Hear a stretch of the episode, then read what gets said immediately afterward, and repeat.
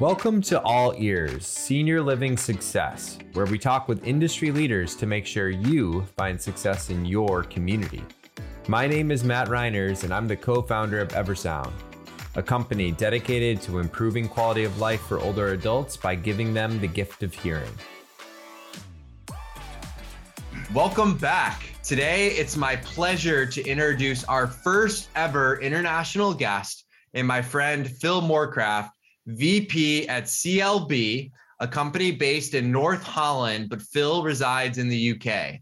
I've had the pleasure of meeting Phil on the conference circuit, and I think he's just got an amazing spirit to him, an amazing accent that I just had to have him on. So thanks for joining me today, Phil. Hi Matt, how are you? Good to uh, good to talk to you all the way from the sunny sunny UK. It makes a change. Amazing, I love it. So, Phil, the most important question first: is Hogwarts real? Oh, most definitely. Well, it definitely is to my daughter anyway. Um, so she's a huge Harry Potter fan, and actually, interestingly, um, uh, the the filming was done about five miles from our house in a, a, place called Gloucester Cathedral. So the hall where you go, where you see them eating all the dinner, is actually uh, is filmed just down the road from me. So yeah, so it's definitely real to her, mate. Uh, so yeah.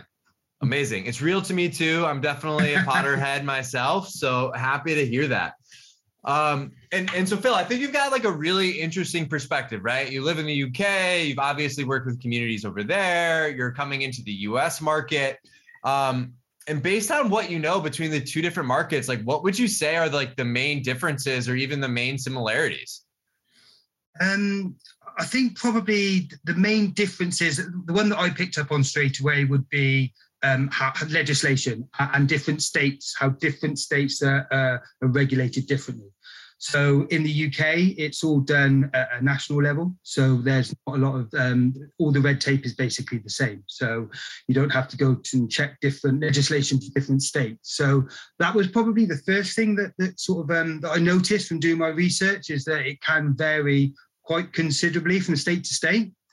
Um, also, probably the other the other really obvious one would be uh, space. So you guys have got a lot more space than, than the UK. So the way that you build communities um, is completely different than we see in the UK. Um, we tend to have more specialist homes or, or, specialist communities. So rather than having a big community where you'd have independent living, supported living, memory care, all on one big community, we'd have them separate.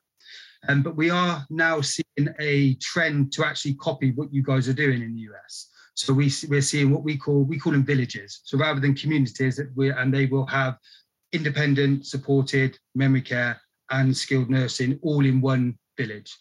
Um, so they're probably the, the the, the the main similarities and differences uh, that I've seen since I've been in the US. Amazing. Yeah. That's and I'm I'm so unfamiliar with kind of what's going in the UK, but it makes sense with like that space and all that sort of things and how you guys are thinking about it. And I love that you guys are calling them villages. You know, I think at times here in the States, there has been this, you know, this movement to start calling them more communities and stuff and not just facilities. Um, but I love the idea of a village, right? Because it takes a village as we both raise our, our beautiful daughters.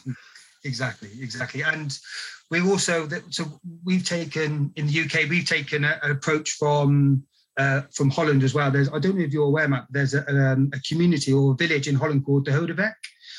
I've, I've, I've seen a presentation on it actually, but yeah, you should share more with our listeners. It's awesome. So basically, the whole their whole concept is that they build. So when in the UK, when we get a bit of land, we build in the middle and we have all the space on the outside. So what they've done is they've reversed that because we don't have as much space um, as as you guys in the US and and you know Holland share the same the same issues. What we're seeing now is we're seeing a tendency to build on the outside and then have the space in the middle. And what that allows people to do, it gives them more safety. So when we're talking about mainly, mainly we're talking about dementia villages now. So the Hogeweyk is a very successful dementia village. It was probably 25 years ahead of its time. Uh, and we're sort of seeing that trend as well. So we're now building on the outs, outside of, of, of, land and having all the space in the middle. So you've got that more of a community feel within a much smaller space. So that's something else that we've sort of seen sort of the UK adopting from our sort of neighbours from the other way rather than the, the American way. Love it. And yeah, we I mean we talk about some of the the similarities and differences and you know, I'm curious if you're seeing any trends take place in the UK that might have not quite made it to the US yet.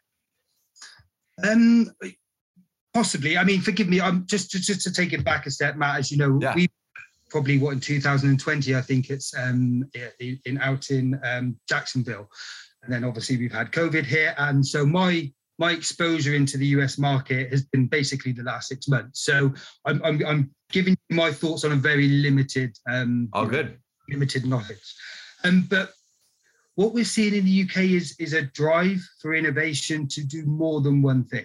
So previously, we've seen, uh, and probably post-pandemic, we've seen uh, we, we, we've seen innovation or a drive for innovation to look at a certain a certain problem. So let's take falls, for example. So let's say, what can we do to alleviate falls or to reduce falls? And we look, we would look at one product for that one solution. I think now over the over COVID and, and all the issues around um, staffing and, and, and pricing and everything else that's that, that COVID brought with it, we're now looking, or, or, UK companies now are looking to have a solution that just does more, more than one thing. So, you know, again, being very biased, you know, looking at the technology that acoustic monitoring solutions, it does many more than just fall reductions. It does improve sleep. It's, you know, it's a, so people are looking at at products that do a lot more than just one outcome. And also, the other thing that people are looking at is what do we take away from that? So, what data can we collect? Where does that data go? What do we do with that data? And, and how can we integrate other systems to get a better overview of what's happen, happening within our homes? So, you guys have a, um, uh, people like PointClickCare. We have companies called PCS, very similar sort of uh, product. Um, so we look at how we can integrate our information into other technology to give the customer a better overview of what's happening within the homes. So that's the sort of drive that I'm seeing at the moment is to look at sort of the, a wider picture rather than narrowing in on one product or one solution. It's it's getting a lot bigger and a lot wider. Yeah, I think we're we're seeing something here in the states too in terms of that like you know these companies that are offering multiple services and everything is kind of within one umbrella. I think it, it makes life easier for everybody involved, right? When instead of like dealing with all these different platforms. Um, so it is it's definitely cool to see that our our minds are on the same uh, wavelength with that. Um, and now I know you had mentioned, you know, it's a different legislation going from state to state but I'm I'm wondering what else has been surprising in working with some of the communities in the U.S. Whether you know what's like been the biggest culture shock moment for you. Um, and, and again, so very limited exposure. So we actually don't have any communities that we're currently deploying our system in. But if I take it a step back from that and go sort of at a higher level, um, I think the biggest difference is the is the enthusiasm to embrace new technology or try new things. Um, I'm sure you're probably very aware, but in the UK, we're extremely risk averse. And um, there's an old saying that you know you don't get sacked for buying Cisco because everyone has Cisco routers in the UK and Cisco hardware. You know, the technology is really old, but you know that that's just the mindset of, of, of generally you know very risk averse businesses in the UK. What I found really refreshing is the is the enthusiasm of people within the US to try something new and, and be a bit bolder and a bit more out there and a bit more willing to, to, to risk a little bit more um, because they, you know, they can see the rewards. And even though we could see them in the UK, there was a, a really reluctant to sort of someone put, you know, take the first step. Whereas that that's been a completely different um, atmosphere in the UK. Uh, sorry, in the US, it's it's been really refreshing actually. It took a very long time to get this um, what I do implemented into the UK, uh, and I don't see hardly any of those barriers in the US. So um, really really excited to uh, you know, to, to start putting our technology out there and and and then and again then sort of learning about how US communities work. I would imagine that we'll get the same concerns or, or, or um, queries when we go into at the shop floor level. So when I'm talking, I'm talking about sort of higher level management, um, CEOs, chief execs. Um, but when we actually deliver the product into the shop floor, I would imagine it's the same sort of concerns you know. I've done this for the last 20 30 40 years. Now i'm going to be doing something different. So how does that look? How does that feel? Um, so i imagine that that sort of um, side of it will be very similar to the uk yeah i, I would agree um, I, have definitely so again I've, I've never worked with any communities in the uk i would definitely find that there's this rising enthusiasm. I think you kind of described it great there in terms of like using technology, being innovative. I think there's definitely an excitement at the chief exec level, at the home office level. But then once you kind of get into the community, it's kind of that, you know, what's in it for them and, and kind of framing the conversation or kind of the value prop to like, how does it make their life easier, their job easier, improve their residents' quality of life. Um, so I do find that that is that is very uh, similar, but there is an excitement in terms of like embracing technology and doing that um, for for these communities here today.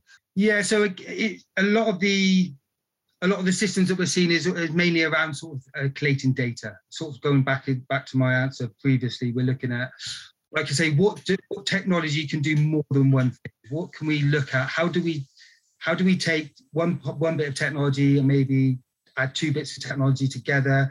Integration is, is sort of something that's really big in the UK at the moment. We're seeing lots of lots of requests for integration with our systems in looking at how we can monitor sleep patterns um, and how that integrates into well-being.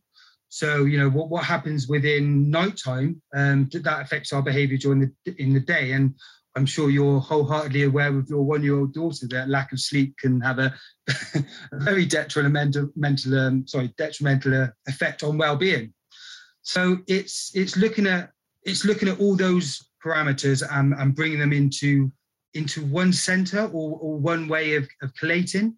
And then being able to report on that as well is, is hugely important. So it's all really good having having all these different data streams and all this information but how do we get it into one space and how do we report on that that looks that looks something real for managers? I mean because at ceo and chief exec level you know that they understand what, what the systems do and, and how they want them to work. But realistically how do we get that information to across to the managers and the staff because they're the ones that are doing it right? You know they're the ones that are um, that are delivering all these wonderful new innovations and they're the ones that have to work with it. So how do we how do we collate that and how do we feed it back to the people on the shop floor to show that what they're doing is having a positive impact? And that's sort of where we're really seeing you know a huge increase in in, in requests for integration and requests for data uh, and a request to work with our customers to show that we can you know that we're delivering on the outcomes that we say you know when before we implement the system so there that's that's a really big trend at the moment also i would say and again, uh, uh, forgive me, my, my, US knowledge is is limited, but we're seeing sort of a big increase for medium level homes. Does, does that make sense when I say that, Matt? Sort of, we've got a lot of very high end homes and and some more. I, I don't want to say low end because they're not low end, but what we would, we call it more of like the middle market here, more of those. middle market homes. Yeah. So there's been a huge diff, a huge, a lot of the developments have been very high level. So if I take a couple of my London customers in Chelsea and Kensington, you know, we're talking very, very um, luxury care homes.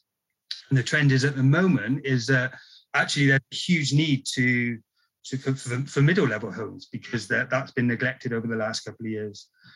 So that's where we're seeing more movement within the US, US uh, sorry, the UK market um, at those sorts of levels, and also looking at how we can do things smarter. So I think that's that's a key term that, that we see in the UK quite a lot is what are we doing and how can we do it smarter and what is out there to help us. Uh, and, and, that whole whole ethos or whole um, what's the word I'm looking for whole mentality about embracing new things has shifted significantly since the pandemic because they have to. You know, we have all the same problems as everyone else has in the world at the moment. No staff, you know, that, that's probably our biggest issue. So what can we do differently to help our staff when, you know, we've got good staff, but what can we do differently to help them? You know, what can we implement to make their life easier? What technology is out there to, to assist them to do a, a good job, but, you know, potentially with less people or, or less time? So those are the sorts of things that we're seeing in the UK. And I would imagine probably very similar to the US. Yeah, I think it's kind of funny because like all the things I think you kind of talk about we're we're struggling with here over here, or even just the trends in terms of more of those middle market plays. I think we're seeing some of those communities pop up that might not have all the glitz and glamour and all the amenities, but can still provide a quality of life. And I think you know it's it's not everybody can afford the nicest of the nice and we there's this huge subset of people out there that are looking for something and need something and i think you're starting to see some of these groups really starting to pop up to to help with that um, which is just really cool to see. Yeah definitely. Um, you know there, there's a there's a huge need for it. There was a um, a recent survey, I think by 2028 there'll be 35,000 shortages of beds in the U- UK market for wow. residential because obviously we're all living longer. You know the the quality of life and, and well-being has improved significantly over the last century. So, you know there there's a huge market there for you know for for for, for senior living, um, especially the like I say the middle level the normal mat, like you can't afford the you know, the, the thousand pound a day, um, you know, homes. one yeah. day, one day. Absolutely, awesome. Well, Phil, before we sign off, any final thoughts here? Yeah, no, I just wanted to say thank you very much for having me on, um, and thank you for being so supportive. You know, it's it's really difficult coming from another country into the US, and, and meeting people like yourself has been extremely beneficial to myself and to CLB. And, uh, you know, I can't thank you enough for, for making me feel so welcome within the great country that you call home. Hey, you're always welcome, Phil, to hang out. Um, we can always hit the conference circuit together, and you've got a friend in me. So, thank you for for taking the time today, and I, I really appreciate all of your insights. Brilliant. Thank you, Matt. Have a good day.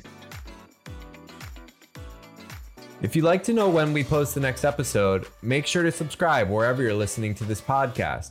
If you're interested in how Eversound can help improve the quality of life in your community, find out more at eversoundhq.com.